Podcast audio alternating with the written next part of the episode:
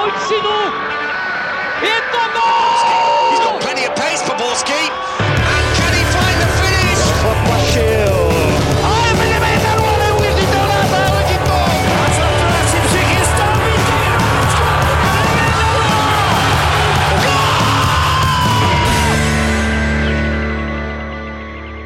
Dobrý den, vítám vás u dalšího dílu Fotbal Focus podcastu. Už ve druhém kole ztratili ligové body největší favorité na titul Plzeň i Sparta, přitom za pouhý týden nastoupí do play-off o evropské poháry. Ty ale čekají i Slávě a Liberec. Který český tým má největší šanci na postup do základních skupin? Podíváme se ale i na to, kdo zatím v lize plní sny fanklubu defenzivního fotbalu a proč to není Martin Pulpit. Budeme se ale také věnovat nadcházející sezóně Premier League. Kdo vyhraje titul, komu vypíchne oko José Mourinho a proč Arsenal opět skončí na čtvrtém místě? Od mikrofonu zdraví Jonáš Kucharský a ve studiu vítám Karla Herinka z Deníku Sport, Dobrý den. Pavla Jahodu Ahoj. a Martina Vajta Čau. z webu ČT Sport. České kluby se dozvěděly soupeře pro poslední předkolo evropských pohárů. Plzeň v lize mistrů bude čelit bulharskému Ludogorci Razgrad, v evropské lize zase Sparta narazí na dánské Sonderijské. Slavia si o základní skupinu zahraje s Anderlechtem. Nejdelší cestování bude mít Liberec, který poletí na Kypr, kde jej čeká duel s Larnakou. Který z týmu má nejtěžší a který nejlehčí los, Karle? Samozřejmě dopředu se to vždycky eh, špatně říká, ale když se podíváme na ty výsledky těch týmů v předchozích sezonách, tak si myslím, že pro eh, Viktorii Plzeň je to určitě jeden z těch eh, méně příjemných nebo jeden z těch těžších soupeřů, protože z té pětice tam určitě byly i lepší týmy. Je to bulharský tým, ale má tam sedm Brazilců, takže když se podíváme, jak hrála vlastně Plzeň s Karabachem Agdam a co jí tam dělalo největší problémy, byli to techničtí hráči, rychlí hráči s balonem, takže možná můžeme očekávat něco podobného a Viktorie s tím může mít problém. Naopak si myslím, že Sparta mohla být ráda za ten dánský tým, protože ty nemají zkušenosti, můžou být určitě nepříjemní, ale myslím si, že z pohledu Sparty je povinnost postoupit. Tam si myslím, že určitě české týmy jsou vždycky raději, když mohou jet někam na sever nebo někam na západ Evropy i kvůli těžkému prostředí, ať už kvůli fanouškům nebo kvůli, řekněme, rozhodčím a podobně. Ale zase na druhou stranu těm českým týmům se proti těm severským soupeřům tolik nedaří, jak by si sami představovali a Sparta dost možná bude mít docela těžkou úlohu i kvůli tomu, že Sonderijské ačkoliv teda není nějaký známý dánský klub, tak loni v té dánské lize skončil na druhém místě a, a byl to pro všechny ty velké kluby, řekněme, dánské nepříjemný soupeř, který byl hodně, řekněme, takticky dobře připravený a myslím si, že pokud uh, trenér Jakob Mikkelsen, uh, který je přezdívaný jako asi každý trenér někde v menších státech v Evropě jako mini Mourinho. On teda mimochodem má za sebou zajímavou minulost, že působil například u devatenáctky Tanzánie, hm. uh, tak pokud on teda viděl jenom některé z těch ligových zápasů Sparty, tak si myslím, že určitě hnedka bude vědět, co, co na tu Spartu připravit. Hmm, a Pavle? Přesně tak. A Sparta se bude muset vyvarovat takového té noční můry severské, kterou má s Hakenem a s Malmé. A co jsem se právě četl, tak tento dánský klub spolehá na malé hřiště doma, takže by mohl hrát jako Stoke, kdysi, kdy tam byl Rory Delap, který házel auty přímo do vápna. Ale tak přece jenom v tom eh, evropském fotbale ty, to hřiště nejde až tolik zmenšit jako v klubovém, že? Tam ty, tam ty rozdíly jsou poměrně, poměrně menší než v klubovém fotbale.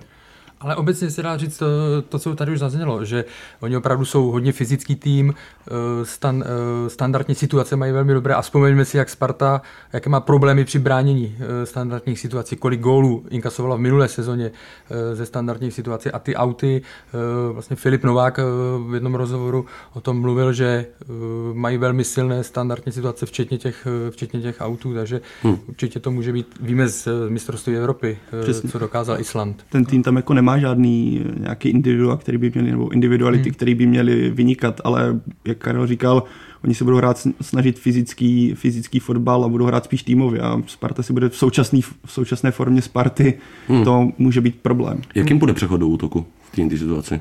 No právě pro Spartu, to jsem chtěl teď říct, že pro Spartu to bude tím těžší, že ona jí se v té Evropské lize dařilo i v té skupinové fázi hlavně, nebo tradičně se jí daří víc v té skupinové fázi, když hraje proti, řekněme, silnějším soupeřům a může, může hrát na protiútoky, zvlášť při tom rozestavení 3-5-2, kde je to vlastně spíš koncipované na ty protiútoky, než, než na nějakou tvorbu hry, si myslím.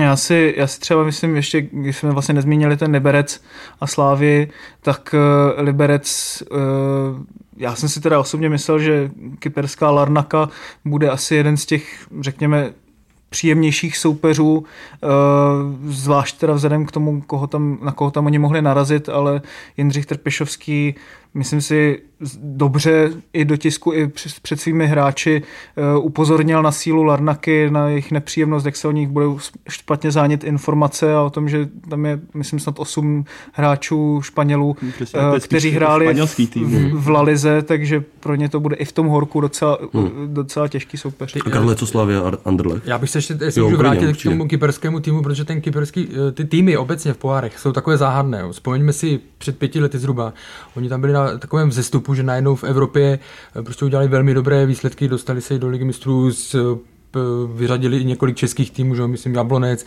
Mladá Boleslava, bylo to poměrně jako takové jednoznačné, takže u nich jsou to vždycky takové vlny a jsou týmy, které si to umí dobře doplnit o, o, zahraniční, o zahraniční hráče a uvidíme, co to Larnaka, protože tam jsou opravdu hráči, kteří, když jsme se dívali do jejich historie, tak hráli dlouho.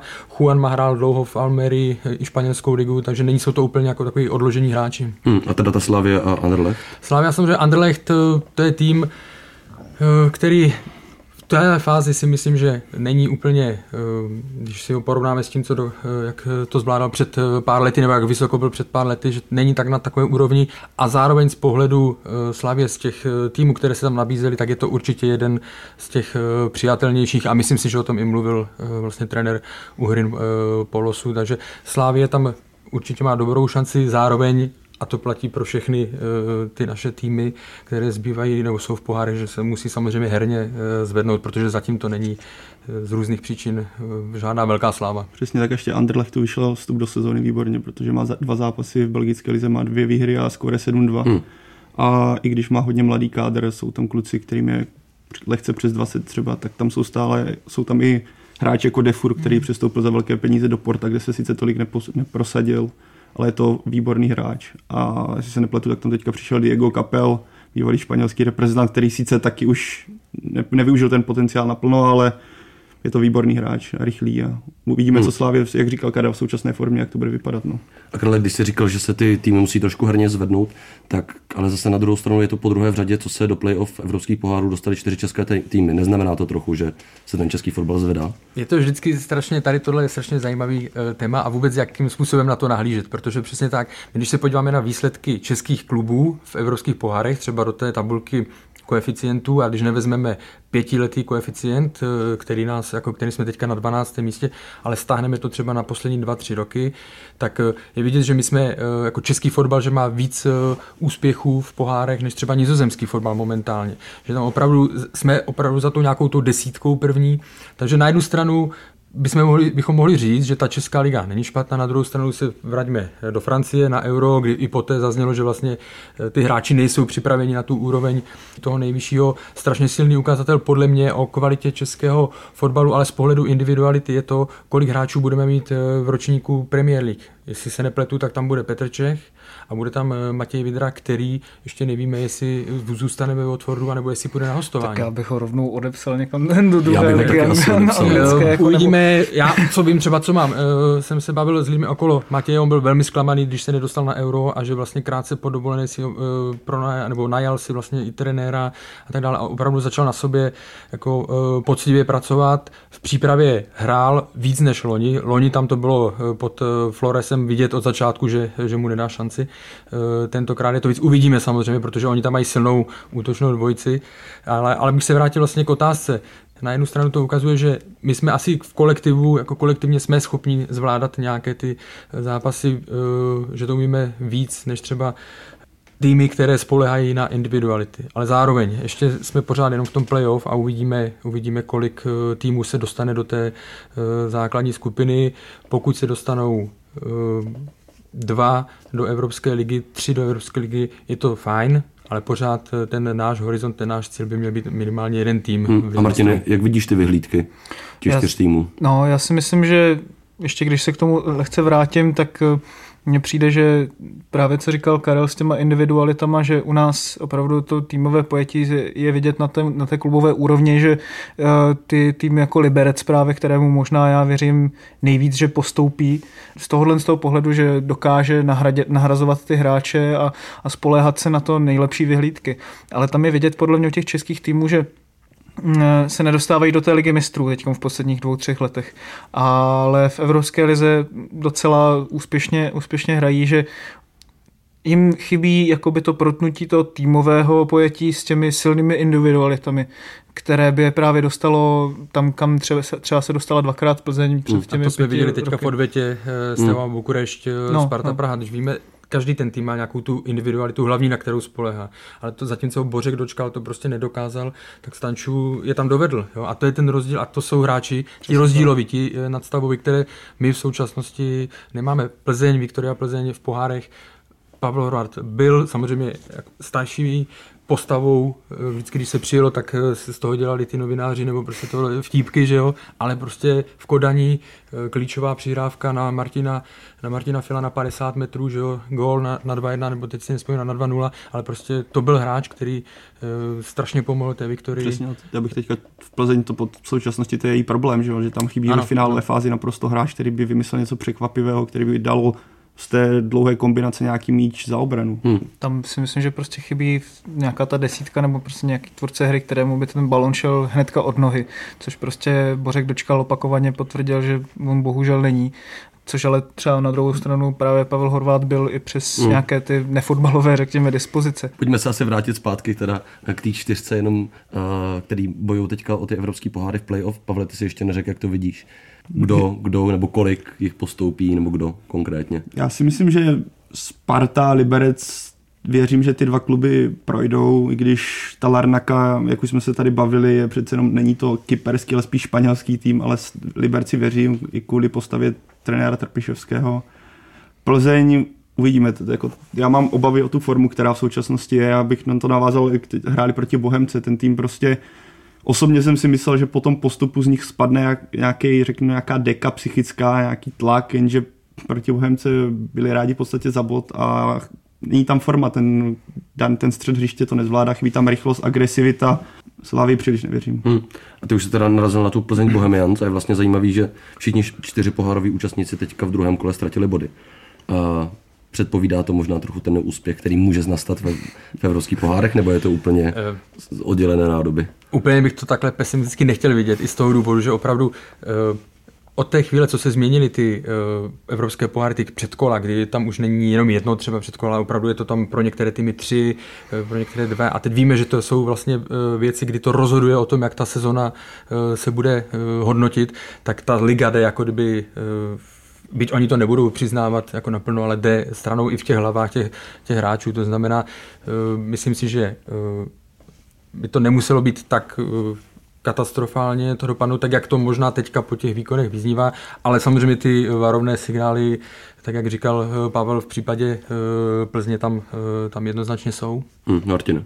Když si vzpomeneme m, právě na to, jakým způsobem Sparta a Plzeň před, já nevím, těma dvěma, třema rokama, kdy Plzeň ještě postupoval do těch evropských pohárů a Sparta neměla moc velké problémy v předcholech, prostě neříkám, že úplně přejeli ty své protivníky v té lize, ale i prostě s těmi změnami v sestavě dokázali se celkem přesvědčivě s těmi zápasy poradit a bylo tam vidět jako docela dost dobrých signálů k tomu, proč by mohli postoupit, tak to tam teďka vůbec nevidím, ale jako naprosto vůbec. Tam, tam bylo jenom fakt málo těch nějakých šancí nebo takhle, mm. že bych si říkal, že tak takhle by to mohlo vypadat. Tak, pro mě, to je ono. Přesně tak, pro mě je zarážející to, že ty, teď se budu bavit o Spartě a o, o Plzni, které vlastně hráli o, o Ligu mistrů, nebo Plzeň ještě samozřejmě hraje, ale to, jakým způsobem oni načasovali tu formu. Já jsem včera, když jsem psal nějak článek o, o Viktorce, tak jsem si hledal zpětně ty její vstupy do sezóny a vlastně v posledních třech letech, když už se tam začali střídat trenéři, tak to bylo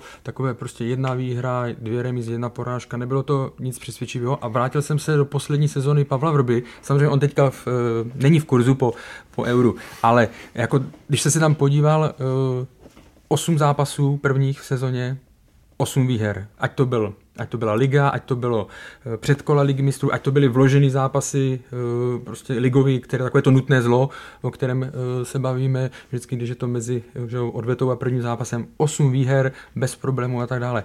Já si i když jsem psal jeden článek o velk, jako velký profilový článek o Pavlu Rubovi pro nějaký zahraniční časopis, tak jsem se vracel do, do těch kvalifikací. A tam, když jsem si projížděl ty výsledky a tady to, tak jsem si říkal, že asi až jako za pár let doceníme co se té Viktorce tehdy uh, povedlo, protože vyhrát, nebo dvakrát se kvalifikovat s šesti výhrami, to si myslím, že a ukazují to i ty, ukázali to i ty následující sezony, že se to vlastně jen tak nepodaří.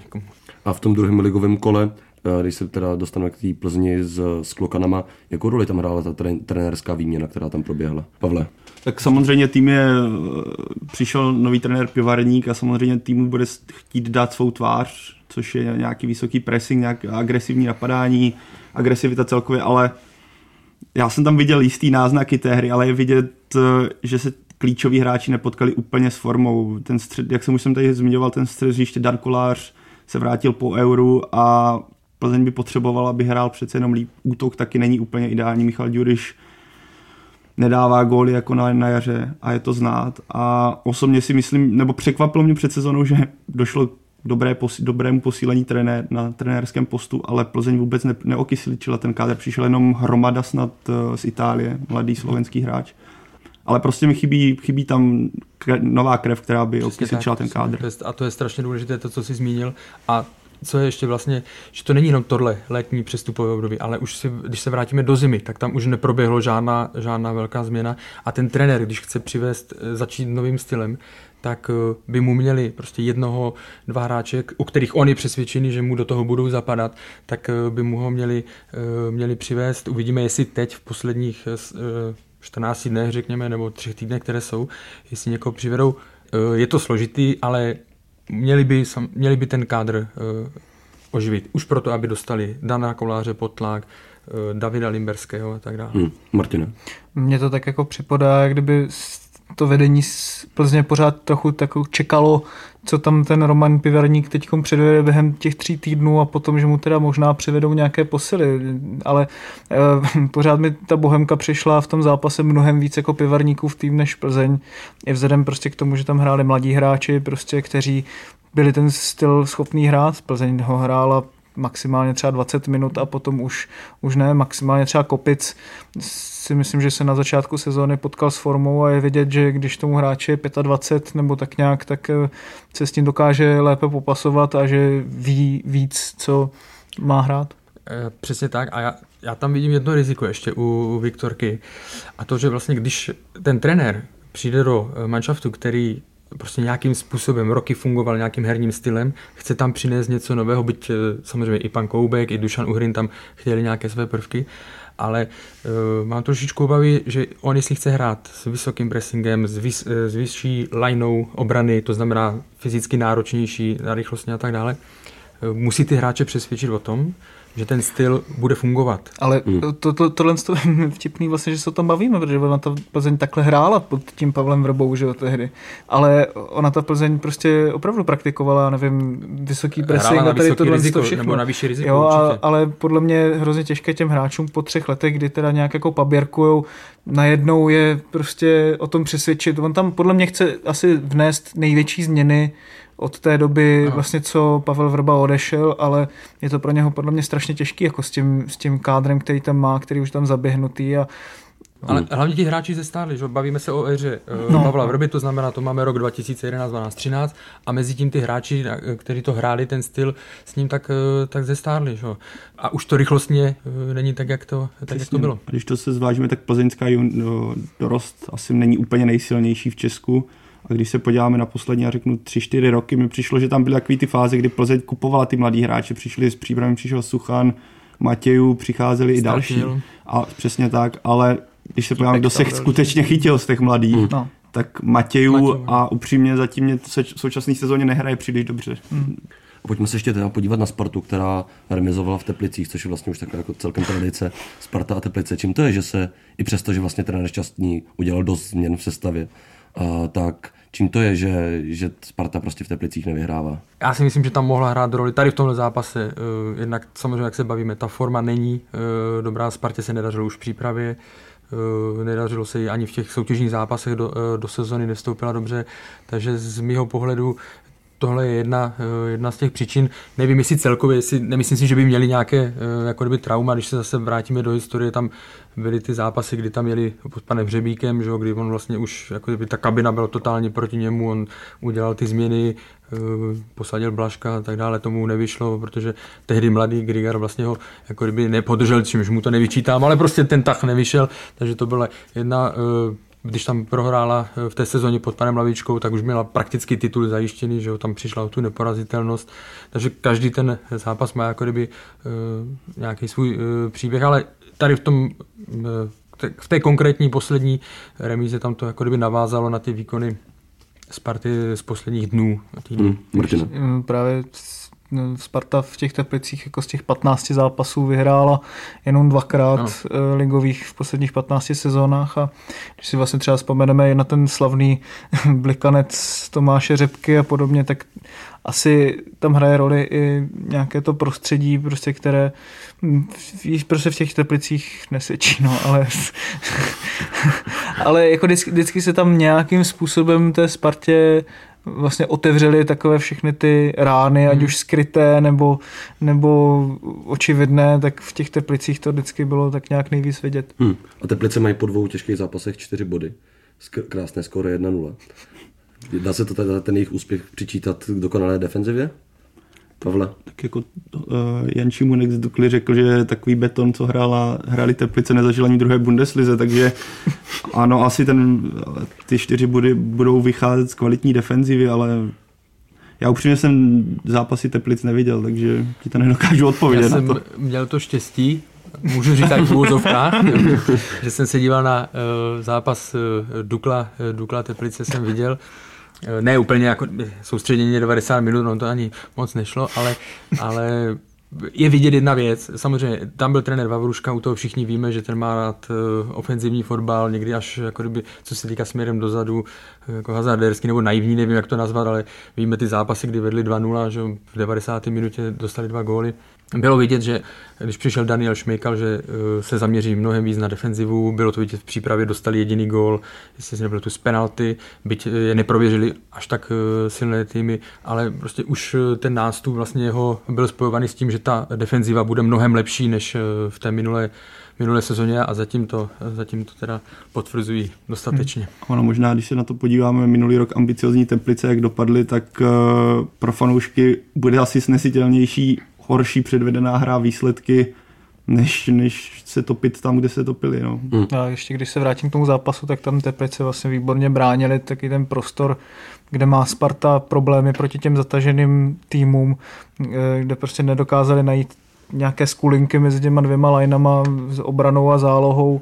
Teplice se prostě na to dobře zaměřili, protože když Sparta hrála nějaký takový ten její mix mezi 3-5-2 a 4-3-3, tak eh, v podstatě to dopadlo v obou případech nejhůře, jak mohlo, že tam, když hráli vlastně s těmi třemi stopery, tak tak Vácha si ještě navíc zbíhal vždycky pro tu rozehrávku hrozně hluboko do hřiště. Na, ve prostřed tam nikdo nebyl. Když tam se měli vlastně, měli to nahrazovat vlastně ty krajní hráči, Friedek uh, s Konatem, kteří si měli stávat do středu, ale pak tam byli v blbý čas. Hmm. Mě by u, té Sparty zajímalo, jak to vnímají hráči, takové to neustále mění těch formací, jo? protože samozřejmě oni jako na to můžou být. Vždycky jsme říkali, že pan Lavička neměl plán B, eh, pan Šťastný má opravdu i plán C a můžeme říct, že... Eh, ale nemá na, plán A. a momentálně ta Sparta přesně tak jako má v tomhle problém, ale samozřejmě na jaře, když se vrátíme na jaro Evropskou ligu, tak eh, tady ty jeho taktické hrátky, tak Spartě výrazně pomohly přes Krasnodar, tam je jednoznačně překvapil tím rozestavením na, na tři stopery, pomohli přes Lácio. Taky ještě jenom na závěr úplně u té Sparty bych jenom podotknul, že jakkoliv to může být o těch rozestaveních a o té nesehranosti, tak tam strašně hraje, hraje roli faktor Davida Lafaty, který na začátku téhle té sezony prostě vůbec není ve formě. On se sice pořád dostává do těch prostorů, ale už tak nějak o sekundu později jde mu ten balon pomalu od nohy nepřesně, jde přitom přes něho drtivá většina šancí Sparty, jako v posledních třech letech a on už podle mě bohužel pro něj si myslím, že by měl být nahrazen někým, někým jiným v tom útoku. Hmm. Ale tak to už bude opravdu to poslední z první části dnešního podcastu a v druhé části se podíváme na preview Premier League.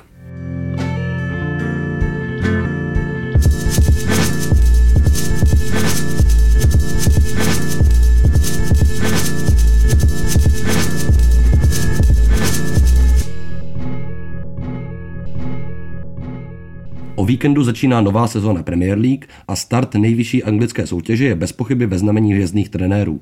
Kdo z nových koučů u elitních týmů bude mít nejtěžší adaptaci? Bude to Mourinho, Guardiola nebo Conte? Martine? No, eh, podle mě to nejtěžší asi bude adaptace pro eh, Pepa Guardiolu, protože ten bude v naprosto jiné pozici, než byl u Barcelony a Bayernu. Samozřejmě v Barceloně ono se to možná zapomíná, ale tehdy po té poslední sezóně Franka Rijkaarda museli přebudovat kádr, vůbec to nebyla taková ta hvězdná sestava, ale přece jenom ten rozdíl mezi Barcelonou a zbytkem ligy byl velký, zatímco v Premier League to bude pro něho strašně těžké, protože bude tam mít víc, eh, víc zápasů a navíc se ani nezdá, že zatím, že by vyloženě přebudovával kádr. Mně tam pořád chybí nějaký ten hráč jako třeba Tiago, o kterém se spekuluje, hmm. že by ještě vlastně možná pořád mohl přijít uh, Alcantara. Takže pro něho to si myslím bude hodně těžké i vzhledem k tomu, že jsou asi na ně kladena nejvyšší očekávání. Naopak si myslím, že pro Antonia Conteho to bude úspěšná sezóna, protože on je velice schopný trenér a, a e, výborně připravuje ty své týmy na ty jednotlivé protivníky. Navíc Chelsea nemá žádné evropské poháry a je tak trochu v takovém pozadí, řekněme, jako proti těm dalším týmům, takže i tohle pro ně může hrát roli. A myslím si, že Naopak pro Joseho Mourinha zatím asi se to zdá, že, že by mohl mít taky dobrou pozici, protože taky se od těch United tolik neočekává, jako hmm. třeba právě od těch City. A bude Guardiola se snažit naordinovat City ten svůj typický styl hry, který praktikoval vlastně v Barceloně i v Bayernu do jistý míry, Karle? Já si myslím, že určitě jo, protože on ani vlastně jako jiný trenerský styl nepreferuje, nechci říct neumí, ale, ale je to styl, kterým vlastně on změnil, uh, změnil fotbal nebo uh, prostě za poslední roky ovlivnil ho. ty hráče vůbec? Samozřejmě eh, to bude otázka pro něj. Myslím si, že některé, eh, některé ty hráče, některé si teďka koupil, koupili nejčerstvější že obránce Stopera, Stounce, eh, kterého právě z toho pohledu té rozehrávky a tak dále chtěl, takže může to, může to chvíli trvat. Stejně tak si myslím, že to právě může být i problém třeba pro Chelsea, protože oba, dva mají, oba kluby mají nové trenéry, které mají svůj specifický styl a může jim trvat samozřejmě, než, než si to nějakým způsobem sedne. Hmm, a co přestup Paula Pogby do Manchester United? Je to vlastně možná, co si tak vybavu, poprvé za dlouhou dobu, co opravdu hvězdný hráč, nebo ten, ta hvězda přestupového okna šla do Anglie a ne druhým směrem z Anglie pryč. Jak jeho příchod ovlivní šance Manchester United na titul, Pavle? Já samozřejmě kvality Paula Pogby uznávám, bylo vidět, když hrál za Juventus, tak byl klíčovou postavou, ale nevěřím, že, nebo nepovažuji ho za takového hráče, který kdyby, že přijde do týmu, tak uh, okamžitě se zvednou jeho šance na titul. Kdyby to byl třeba Cristiano Ronaldo a vrátil se do Manchesteru, tak bych čekal právě, že by ty kurzy okamžitě padaly. Ale já osobně, osobně za mě čekám, že větší vliv bude mít Zlatan Ibrahimovič. Osob, já osobně to tak vidím. Já vím, že Zlatan je poněkud starší, pán, ale, ale myslím, že do, doteďka vždycky dokázal uh, své kvality prokázat. Takže a pokud myslíš, měl kvalitní spoluhráče. Takže si myslíš, že Zlatan je jasný základ a 20 gólů plus za sezónu? Pokud ve všech soutěžích, ano. A nevím, jestli úplný základ, protože, jak tady Martin říkal, je tam spousta zápasů, takže a Manchester má Rashforda, já nevím přesně, jak Mourinho bude praktikovat útočnou fázi, tak, ale má tam určité alternativy, ale věřím, že když Zlata naskočí, tak bude důležitou postavu hmm. a těch 20 gólů dá. A co Juan Mata a Manchester United a Mourinho? už se to krátí, už se to krátí. no, to jako asi se každý může podívat na ty všechny gify, které letí na Twitteru a posudit se to asi sám. Já si ale myslím, že ten přestup Polo Pogby nevím, jestli bude úplně takový totálně zásadní, ale myslím si, že to hráč, kterého přesně United potřebují, protože jestli se podíváme, co jim dělalo největší problém loně, tak to byla hrozně statická záloha a to je přesně on ten typ hráče, který to dokáže vyvést eh, z vlastního pokutového území a až na tu 16 soupeře a, a kolem něho to prostě bude stát a on tady tohle to má rád a vlastně on se dokázal popasovat už loni s tím, že mu Juventus dal ten dres s číslem 10 a, a postupně se do té role hmm. dostal. Na druhou stranu ve Francii na něho byla kladená obrovská očekávání a on to nesplnil. Jo? Takže tam si myslím, že to bude zajímavé to sledovat. Ale co se týče stylu hry, tak si myslím, že Pogba může být tím klíčovým hráčem pro United. A na jakou pozici si myslíte, nebo Karle, na jakou pozici si bude myslíš, že bude tam, kde, uh, Myslím si, že mu dá víc, o tom mluvil vlastně i Thierry Henry, že by ho měl hrát trošku víc, než třeba ve výš, než ve, hmm. ve francouzském národním týmu. Bych ještě doplnil vlastně to, když se podívám, jakým způsobem Manchester United posiloval v posledních letech, tak tam pořád letali velké sumy, že koupili takovou jezdu, takovou jezdu. A pak, když jsme se podívali v průběhu sezony, byť měli i hodně zraněných, tak když jsem viděl obranu, když jsem viděl střed zálohy, tak vlastně jsem, jsem si říkal, kam to eh, investovali ty peníze, protože oni podle mě měli strašně nevě nevyrovnaný, nevybalancovaný tým. Příchod Pogby tomu samozřejmě může výrazně pomoct. Já jediný, s čím mám problém, je, je ta suma. Hmm. Prostě klub, který toho hráče pustí za uh, úplný, za minimum a pak za něj dá uh, takovou uh, sumu 110 milionů eur, jak vyšlo dneska vlastně Juventus potvrdil. Pro mě je to prostě, ten hráč tu cenu nemá. Pro mě Eh, opravdu nejdražším hráčem na světě nebo nejdražšími hráči na světě musí být. On bude, eh, může být i rozdílovým, ale není na úrovni, aby měl takový vliv na výsledky, jako má Lionel Messi a jako má Cristiano Ronaldo. Hmm. A když jsme u těch přestupů, tak který tým podle vás zatím posiluje nejlíp v Premier League? Těžká hmm. otázka. Ono samozřejmě Manchester City udělal, eh, jako první vlastně překonal v, v, v součtu tu 100 milionovou hmm. sumu. Takže určitě tam budou mít posílení. On si pár hráčů i odejde. Nasry, Bony je, nad ním je velký otázník. Že? Uvidíme, co United. Samozřejmě, člověk, když sleduje tu Premier League, tak jako vy všichni to sledujete dlouhodobě, tak víte, že ne vždycky ten, kdo podle men se posílí, nejvíc pak eh, vystřelí. Pro mě nejlepší, pozi, nejlepší posílení třeba minulé sezony, nebo když to takhle vezmu mezi nejlepší tři, Dimitri, eh, Dimitri Payet, hráč od nikud, jak v úvozovkách od nikud, že to nebylo velké jméno a najednou z něho byl jeden z nejlepších hráčů Premier League, takže nechci už to jako kdyby jenom hodnotit podle toho, kdo utratil hmm. nejvíc, že ten si nejvíc posílil. A, a máš pocit, že by někdo teďka takový přicházel, někdo je trošku pod, pod tím radarem, kdo není tak vidět a mohl by mít velký dopad na ten tým. Musím se přiznat, že uh, v tuhle chvíli uh, v tuhle chvíli jsem to ještě takhle detailně neprostudoval, hmm. nebo ne, nemám na, uh, nenapadá mě žádné jméno, ale zároveň se o to víc na to těším, právě si tým jako West Ham.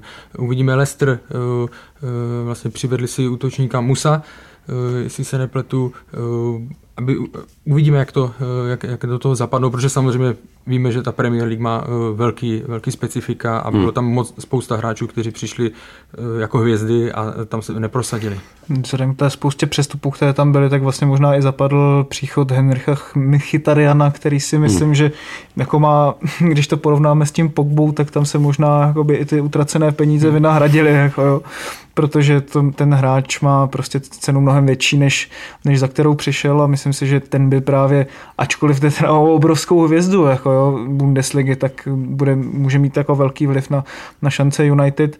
E, správně říkal, myslím, Karel s tím, že samozřejmě to není jenom o těch jménech a ta Premier League prostě strašně sází na ty jako velká jména, velké příchody a přitom ten, přesně ten e, příklad Lestru svědčí o tom, že je to i o dobrém scoutingu, ale e, myslím si, že všem těm jakoby velkým týmům chybí, chybí spíš jakoby nějaký hráč do té pozice. Pokud se podíváme jakoby na to, do, do které pozice oni posílili třeba i ty City, tak tam nevidím někoho, kdo by třeba přišel na ten post, já nevím, středního záložníka, kdo by tvořil hru ještě, teda samozřejmě. Takže, hmm. takže tam si myslím, že tam by ani nepotřebovali nějaký jako obrovský přestup, třeba klidně někoho, kdo, koho si vyskautujou, jo? ale prostě neposílili tu klíčovou pozici. Když jsi zmínil ten Leicester, myslíš si, že už se blíží ten velký exodus s tím, že Conte už je pryč, víceméně, teda jasně, pokud se nepletu. A kolem Máreze jsou spekulace čím dál tím větší, Vardy pravděpodobně teda asi zůstává, pokud se to zase nerozmyslí. Tak pokud pomineme Máreze, tak vlastně tam není jako nikdo moc z toho Lestru, kdo by už byl v tom věku, že by ho chtěli, nebo ani na té úrovni jako individuální, že by ho chtěli nějaké top kluby. Jo. Jo, tak zase kdyby tam ta trojka kompletně odešla z Lestru, tak je to tak poměrně Vardy zůstane podle mě stoprocentně Márez asi nejspíš eh, někam zamíří, ale, ale to je taky otázka, možná ještě prostě klidně může zůstat aspoň do zimy, počkat, jak se to vyvine a pak ho prostě prodají za obrovské peníze. Oni už ho v podstatě nahradili už předem tím Ahmedem Musou, který přišel z CSK Moskva, uh, takže si myslím, že tam trošku jako počítají s tím, že on by asi odešel. Zase Claudio Ranieri, stejně jako u Vardyho, řekl, že si je stoprocentní jistý, že zůstane, takže hmm. Uvidíme, jak to bude vypadat. Já si myslím, že u Leicesteru ani nebude vadit takový nějaký exodus dvou, tří hráčů, což je maximum, si myslím, které by mohlo odejít, jako to, že mm, ta šíře kádru je prostě hrozně malá. Hmm. Přesně tak s kombinací, vlastně, že jsou, mají s tou ligu mistrů, budou do základní no. skupiny, tak to bude, já si myslím, velký problém a osobně nečekám, že by Leicester tenhle rok atakoval přední příčky. Hmm. A Martin, když se ještě vrátím to, k tobě, co, co říkáš na tradičně takové líné léto v podání Arzena Vengra?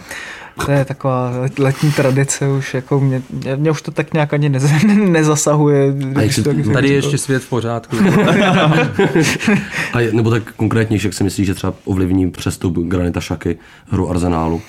Co v těch přípravných zápasech vypadá, že, že Arsenal hraje trochu jinak a vlastně ty dlouhé balony, které Šaka postílá na Sanchez v současné době, tak vypadají trochu jinak, než hra poslední dvě sezóny. Já si myslím, že možná nebude ani faktor Šaky jako faktor Remziho, prostě, který si myslím, že když hrál ve Velsu, tak prokázal, že pokud na něm hra stojí tak eh, dokáže velké věci, ale nemůže se prostě od něho nic moc očekávat defenzivně, nebo prostě nedokáže se od něho očekávat, že hmm. v tom velkém klubu, na tom malém prostoru něco podobného, dokáže kde? něco podobného jako Santi Cazorla. A kde ho teda Wenger bude stavět? Já doufám, že nikam, protože prostě v tom arzenálu on neprokázal rozhodně, nenavázal na tu skvělou sezonu, kterou měl hmm. a kdy právě on, na, na něm to bylo stavěno.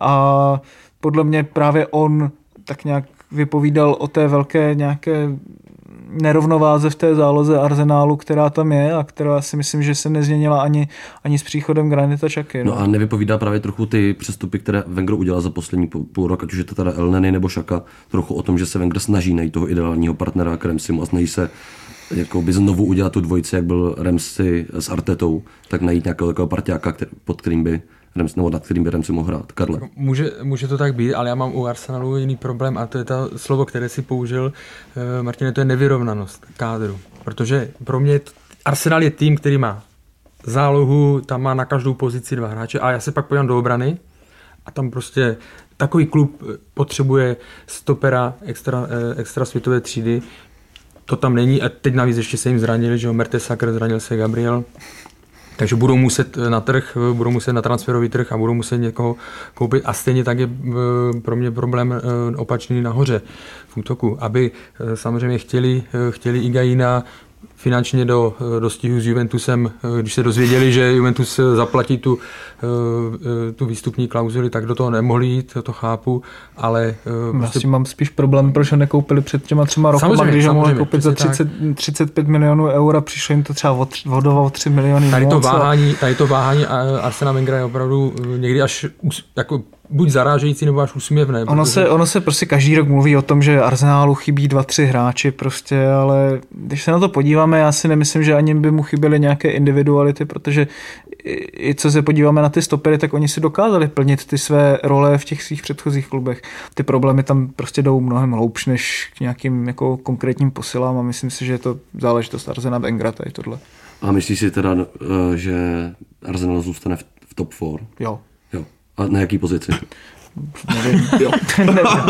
ne, to jako ně, někde jako tak prostě to je taková tradice. No.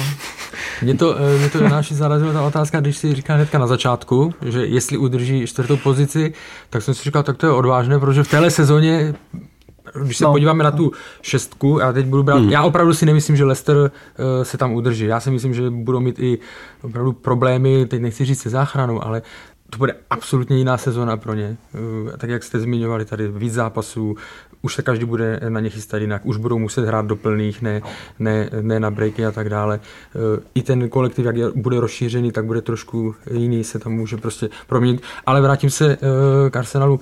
Víme, Tottenham, musíme, musíme ho tam brát.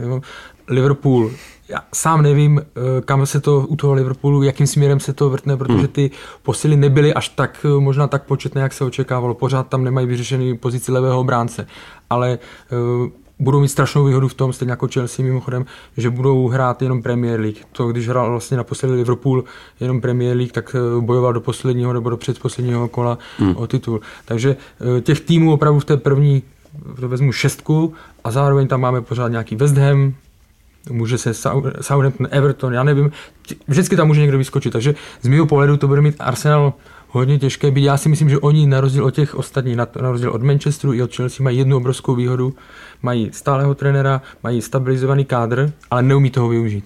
Já bych jako, teďka jsem, jak říkal Karel, jak jmenoval ty týmy, já si myslím, že to byl dokonalá jako reklama na Premier League, jmenoval všechny, co, co tam bude a jaká je situace, že v podstatě může řekněme, do té top 4 se dostat úplně každý tady z téhle. Hmm, a kdybychom se takhle před startem sezóny měli zahrát na typovačku, kdo bude první, kdo bude druhý, kdo bude třetí, kdo bude čtvrtý. Pojďme to vzít dokola, tak Pavle začni. kdo vyhraje titul? Tak já, jo, to bude velká typovačka pro mě. Protože já se teďka úplně tak, já se neví, nemám tak projetou přípravu, takže já to typ, úplně vystřelím. Jo. Takže já typuju, že titul vyhraje Mourinho z Manchester United druhá bude Chelsea, Manchester City bude třetí a půjdu proti Martinovému jo a řeknu, že čtvrtý bude Liverpool. A trošku mi se ztratil teda Tottenham, ale tak se omlouvám fanouškům Spurs, prostě jsem to tam teďka nenarval. Karle. Já ještě potřebuji půl hodinku například. ne, já opravdu to je fakt strašně, uh, strašně složité a uh, já, ve mně se to pere, prostě eh, ten Guardiola, já mu v tomhle směru věřím, protože on i do Bayernu přišel, teda ano, když přišel do Bayernu, Bundesligu opanoval, samozřejmě to je jiná soutěž, co se týká té konkurence. Já, já řeknu klidně Manchester City, tak řeknu druhé místo, řeknu Manchester United, třetí Liverpool, musím říct, a čtvrtá eh, Chelsea a taky se omlouvám za ten Arsenal. Každá, každá série jednou končí. To jako ta, Martine. Ta, tak vzhledem k tomu, jak Jose Mourinho se už asi pět let v kuse připravoval na pozici trenéra v Manchester United, tak si myslím, že teďka přišla teda konečně ta jeho chvíle. Myslím si, že United vyhrajou titul i kvůli tomu, že pro něho asi bude nejjednodušší jakoby v tomu týmu vtisknout tu tvář hry, na rozdíl třeba od Pepa Guardioli, pro kterého si myslím, že to v City bude strašně těžký, i když jeho trenérské kvality jsou obří. A pokud teda podle mě posílí třeba tím Tiagem Alcantarou, pokud jakoby ještě trošku okysličí ten kádr, tak si myslím, že City, City by určitě taky byli velkým favorem na titul. Do čtyřky podle mě určitě bude minimálně jeden z té dvojce Chelsea-Liverpool kvůli té absenci v evropských pohárech. Já osobně věřím Liverpoolu, protože uh, trenér Klopp, ačkoliv nemá teda k dispozici skvělý kádr nějakým způsobem individuálně, tak v přípravě porazili Barcelonu 4-0 a vypadají, že jsou před sezonou ve skvělé formě. A Samozřejmě já Arsenálu nevěřím, že by měl skončit v té čtyřce, ale vždycky se tam nějakým způsobem nakonec procpe. Takže z dvojice Spurs Arsenal věříš, že do čtyřky se dostane spíš Arsenal než Tottenham? Jo, asi jo. Jako to, ale to si myslím, že ani nestojí jakoby na tom, jestli Spurs, podle mě Spurs jako nebudou někde na výši. Podle mě, podle mě odpadnou z nějakého důvodu. Řekl fanoušek Arsenalu. a já to radši budu komentovat jako Ne, jako já si myslím, že kdybych měl mluvit o tom tím nějakým rozubem nebo prostě ně, něčím jako co před sezonou, tak United, City, Chelsea, Liverpool. Tak jo, a to už bude z dnešního Fotbal Focus podcastu vše. Já děkuji hostům za to, že přišli, děkujeme posluchačům, mějte se hezky a jako vždy nás najdete na stránkách čtsport.cz, ale také na Soundcloudu, iTunes či v dalších podcastových aplikacích, kde nám můžete zanechat hodnocení i recenzi. Naslyšenou příště.